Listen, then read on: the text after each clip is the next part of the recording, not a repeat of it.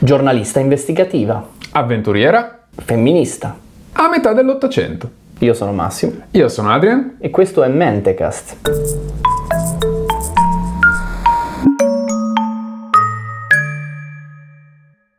Ciao Adrian, bentornato anche a te, ascoltatorissimissimo di Mentecast. Tu sì che sei una bella persona, ma c'è un altro ascoltatore di Mentecast, certo. Non io. Sì, ovviamente io sì. No. Ma oggi parliamo di una persona ancora meglio, una persona che veramente è stata una modernità, una specie di sprazzo di 2150 anni prima. Stiamo parlando di Nelly Bly. Sì, Nelly Bly, che in realtà non nasce con questo nome, ma nel 1864 si chiama Elizabeth Jane Cochrane o qualcosa. Stiamo parlando di una donna che in brevissimo tempo riuscirà a rivoluzionare tutto il ruolo classico della donna nella parte di mondo e nella parte di tempo che lei occupa e farà veramente un macello. Ma come parte la sua vita? Parte bene, padre è ricco, addirittura dà il nome alla città. Sì, lei abita in Cochrane's Mill, cioè il mulino di papà. E poi muore, non lei, muore il padre quando lei ha solo 6 anni, la chiamano tutti Pink. Anche sta cosa è bizzarra, lei assume molti pseudonimi nel corso della sua vita. La chiamano Pink in questo momento perché lei è tutta rivoluzionaria, capito? È attiva, non si può vestire uguale ai fratelli. E poi tutto va a finire una bolla di sapone perché, come dicevamo, il padre muore lasciando la famiglia nella più nera povertà. Infatti per qualche motivo la madre e i figli non sono inclusi nel testamento, quindi alla morte del padre la famiglia si ritrova senza una lira e la madre deve risposarsi con un altro uomo, si risposerà con un altro uomo che però è un uomo violento che la picchierà, e la nostra giovane Elizabeth ai tempi dovrà testimonia anche al tribunale, dove semplicemente non viene creduta, e quindi questa cosa di nuovo finisce in un niente. In lei che si inizia a notare una forte scomodità nel ruolo che ricopre la donna, quindi si dispiace, diciamocelo, perlomeno sembra a me. È un'interpretazione del... Ho ragione. Basta. Va bene. Comincerà a studiare per diventare un insegnante, ma lì è anche un altro piccolo dramma perché in realtà dovrà abbandonare gli studi perché non ci sono abbastanza soldi per supportare il suo percorso accademico, quindi dovrà tornare a casa dalla mamma a gestire questa specie di una sorta di Airbnb ante litteram, una boarding house, esatto, un bed and breakfast però a Pittsburgh. Ma l'evento che farà scoccare la scintilla e manderà tutto quanto a fuoco è la lettura di un articolo sul Pittsburgh Dispatch. Come si chiama? Come si intitola questo articolo? Questo articolo veramente di giornalismo fine si chiama What Women Are Good For, cioè per cosa sono buone le donne. Spoiler, ci sta a fare una famiglia, fare dei figli e soprattutto fare molto silenzio. Sì, esatto. Questo è un po' il vibe. Così lei ci rimane un po' male e decide di scrivere. Sì, scriverà una risposta chiaramente di fuoco, si firmerà con un altro pseudonimo. Lonely Orphan Girl. Esattamente. E sorprendentemente il giornale... il caporedattore viene colpito in maniera positiva e siccome lei aveva scritto questo articolo nell'anonimato, il giornale pubblicherà successivamente un articolo chiedendo che la nostra Lonely Orphan Girl si potesse presentare cortesemente alla redazione perché è una ricerca disperata di questo fenomeno di scrittura giornalistica. E infatti lei si presenterà e guadagnerà il suo primo lavoro nel campo del giornalismo. E iniziamo subito durissimi con del vero e proprio giornalismo investigativo, in cui lei viene presa, infilata a lavorare in una fabbrica sotto copertura per denunciare le condizioni lavorative degli operai. Assolutamente. E l'articolo è un successo perché lei effettivamente scopre un sacco di cose che non vanno bene. Il problema è che non piace a chi? Non piace agli inserzionisti del giornale. Ops. Come al solito, tutto quello che è un contenuto problematico o polemico non piace a chi deve fare pubblicità. Non stiamo affatto facendo delle critiche per per noi su YouTube non ne sappiamo niente di tutto questo. No, non mi riguarda, vabbè. E quindi cosa decidono al giornale, al Pittsburgh Dispatch? Di spostarla in un altro settore ugualmente, diciamo, importante, interessante. Si chiama moda e costume. Moda e costume. Diciamo che c'è una persona che non è d'accordo in tutto questo ed è proprio la nostra Nelly Bly, che nel frattempo avrà assunto questo pseudonimo per difendere la sua identità. Era tipico delle donne giornaliste avere uno pseudonimo di fantasia. E sì, quindi lei ci rimane abbastanza male, fa questo lavoro per ancora un pochino di tempo, dopodiché sbrocca del tutto, prende e dice: sai che c'è? Io vado a seguire i miei sogni, mi vado a cercare il lavoro al New York World, il giornale del signor Pulitzer, quello che oggi dà il premio Pulitzer, cioè il nome al premio Pulitzer, il nome è del signor... quella roba là. Nel 1887 quindi prende e va a New York, si trasferisce lì, rimane senza lavoro in realtà per 4 mesi prima di riuscire a farsi assumere dal New York World. Però appena entra al New York World, anche lì il primo compito che le danno è quello di infiltrarsi nuovamente da una parte. Ma dove? La mandano al Blackwell's Island Asylum, cioè un manicomio femminile basato proprio su quest'isola che si trova sull'isola di Blackwell's Island davanti a New York. E siccome corre voce che i degenti di questa struttura siano trattati molto molto male, occorre un infiltrato che vada a documentare questa cosa. Cosa che ci fa ricordare un video puntatone nostro bello. Un nostro puntatone bello, che è il puntatone dell'esperimento Rosenhan, in cui, se l'avete visto, sapete che noi alla fine avevamo annunciato che avremmo fatto una puntata su Nelly Bly, perché ricercando quella puntata ero capitato su questa puntata. Noi non facciamo minacce, facciamo promesse. Esattamente. E quindi eccoci qua a parlare della nostra Nelly Bly, che abbiamo detto che ha 23 anni circa. Sì, 23 anni e... deve innanzitutto fingersi matta. Come fa? Fa un sacco di prove dentro casa, fa delle mosse con l'occhio per vedere di convincere le persone, è vero, si allena allo specchio, è tutto documentato. Dopodiché va in una struttura, una specie di collegio, si chiama boarding house, come dicevamo prima, e una volta entrata lì inizia a guardare il muro per 24 ore al giorno, non parla con le persone, quando lo fa urla, minaccia, strepita, e quindi segnalazione subito. E chi lavora nella boarding house, se chiaramente sarà allertato da questi comportamenti, chiamerà la polizia e la polizia la porta direttamente dentro al manicomio, dove un medico si accerta dell'effettiva condizione medica. Ma come si accerta? Si accerta con che tipo di esame gli fanno, con che accuratezza, con che professionalità, con che etica? Come caschi bene qua, è una domandona. L'accuratezza di questo esame è più o meno, il livello è più o meno poco sopra il patetico. Il medico che la esamina gli fa delle domande qualsiasi, a cui lei può rispondere quello che vuole. In effetti si inventa di sentire delle voci, come abbiamo visto nell'esperimento di Rosenhan che citavi poco fa. E poi, gran finale, passa tipo mezz'ora in attesa sulla sedia, intanto che il medico finisce di flirtare con l'infermiera che si vuole portare sul lettino. Grande professionalità, grande etica, grande medico.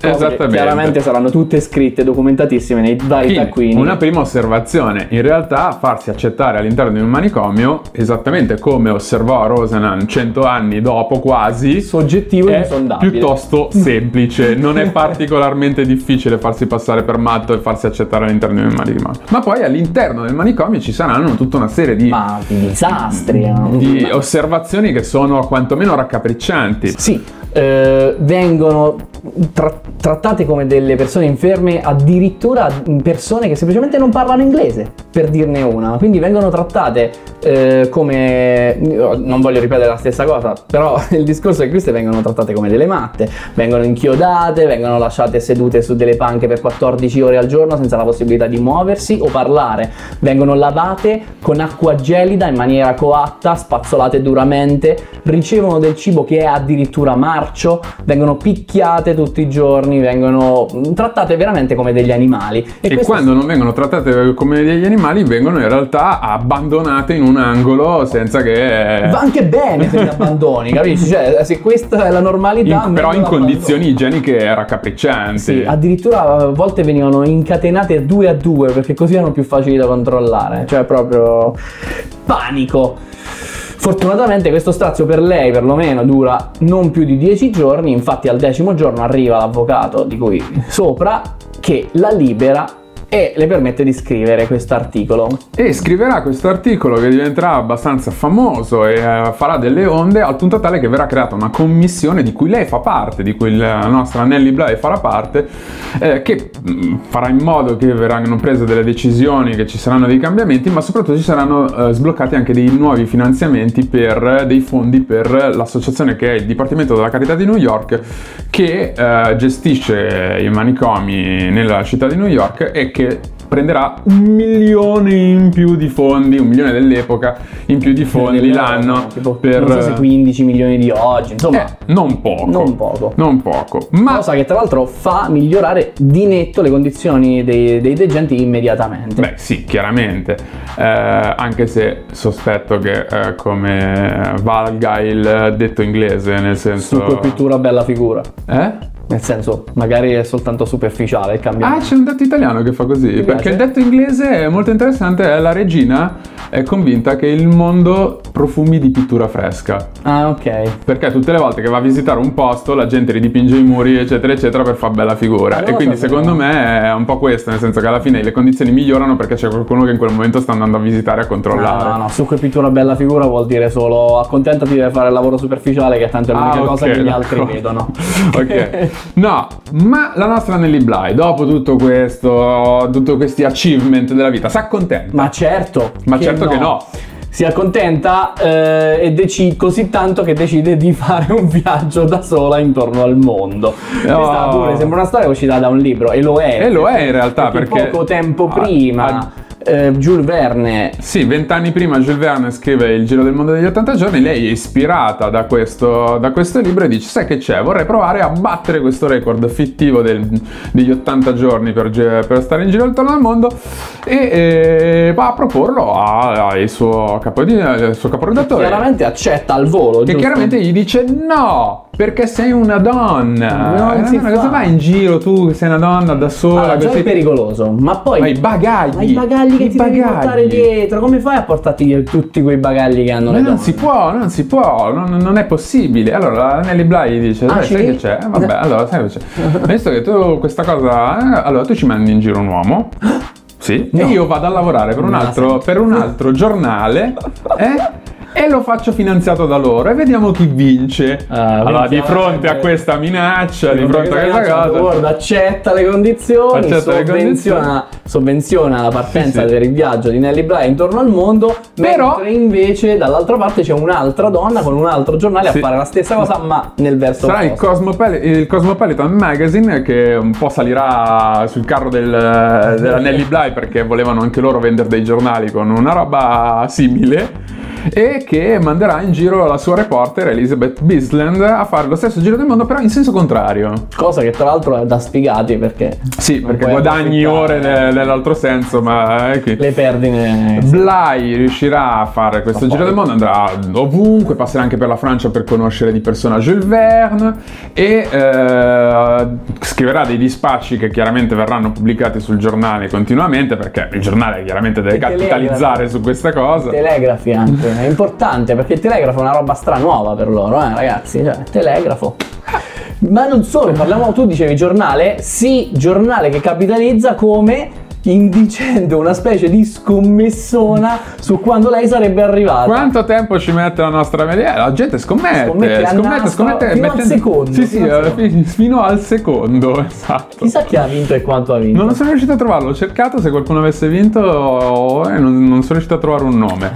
Insomma, lei riuscirà a chiudere il giro del mondo in 72 giorni, con 8 giorni in meno rispetto al Fogg. ma quindi battendo il record fittivo ma stabilendone uno reale, infatti, esatto. Lei è attualmente in quel periodo la donna che ha fatto il giro del mondo in meno tempo del mondo. La donna o la persona? No, forse. La persona. Resta il fatto che in realtà non so se pochi mesi dopo, se non sbaglio, arriva uno che invece lo fa in ancora meno, molto meno tempo, però vabbè, intanto lei il record l'ha piazzato lì. Scriverà un libro sulle sue avventure, chiaramente il giro del mondo in 72 giorni. Esatto, no. Continuerà a fare del giornalismo investigativo e diventerà una vera e propria celebrità dell'epoca, una superstar del giornalismo. Sì. Io invito a tutti a guardare su questo sito che si chiama historicjournalism.com, dove c'è una pagina dedicata a tutti gli articoli fatti da lei, raccolti e linkabili e fruibili gratuitamente. Vedrete che circa la metà di questi articoli hanno il nome di lei nel titolo, proprio perché lei diceva dobbiamo fare pubblicità all'articolo, allora mettiamoci che è stata Nelly Bly, e quindi vediamo Nelly Bly as a mesmerist, Nelly Bly buys a baby, in cui lei può comprare un bambino a New York, quindi smascherando una specie di super tratta.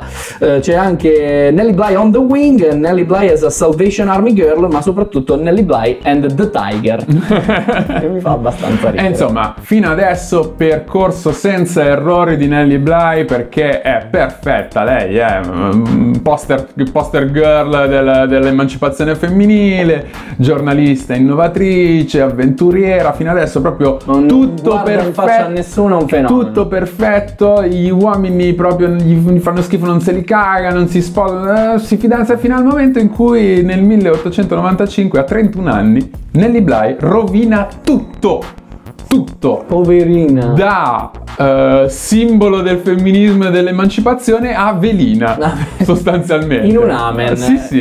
In mezzo ci è bastato il signor Robert Seaman, i suoi 73 anni e i suoi miliardi.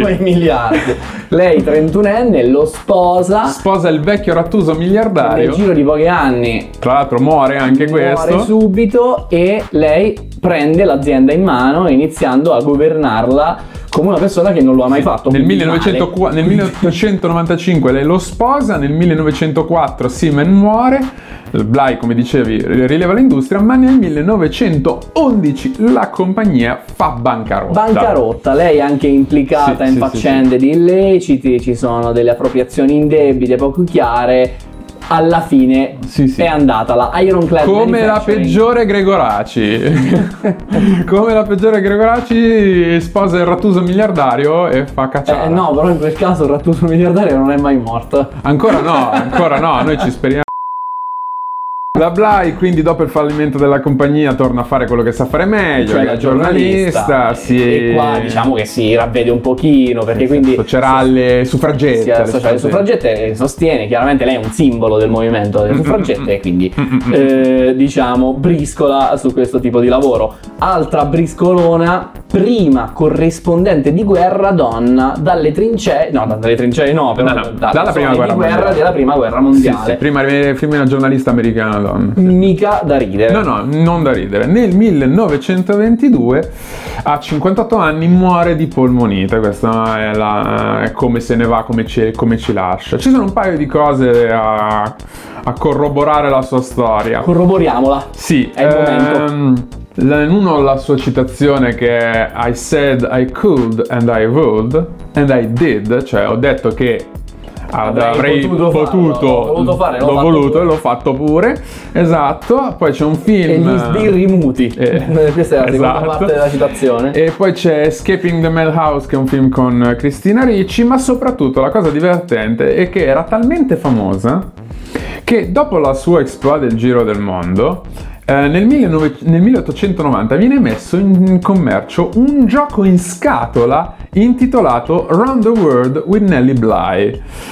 che viene prodotto dalla McLaughlin Bros, non so come si legga, dalla McLaughlin Bros, insomma è un gioco del Logan, insomma non lo so, non ho capito esattamente, non ho letto il regolamento, non mi sono disinteressato. Commentateci su come si gioca al Blablabla. Ma Ursula ci è andato in giro per il mondo? Sì. In quanto tempo? Tutto il tempo. tutto il tempo disponibile. Adesso veloce non è.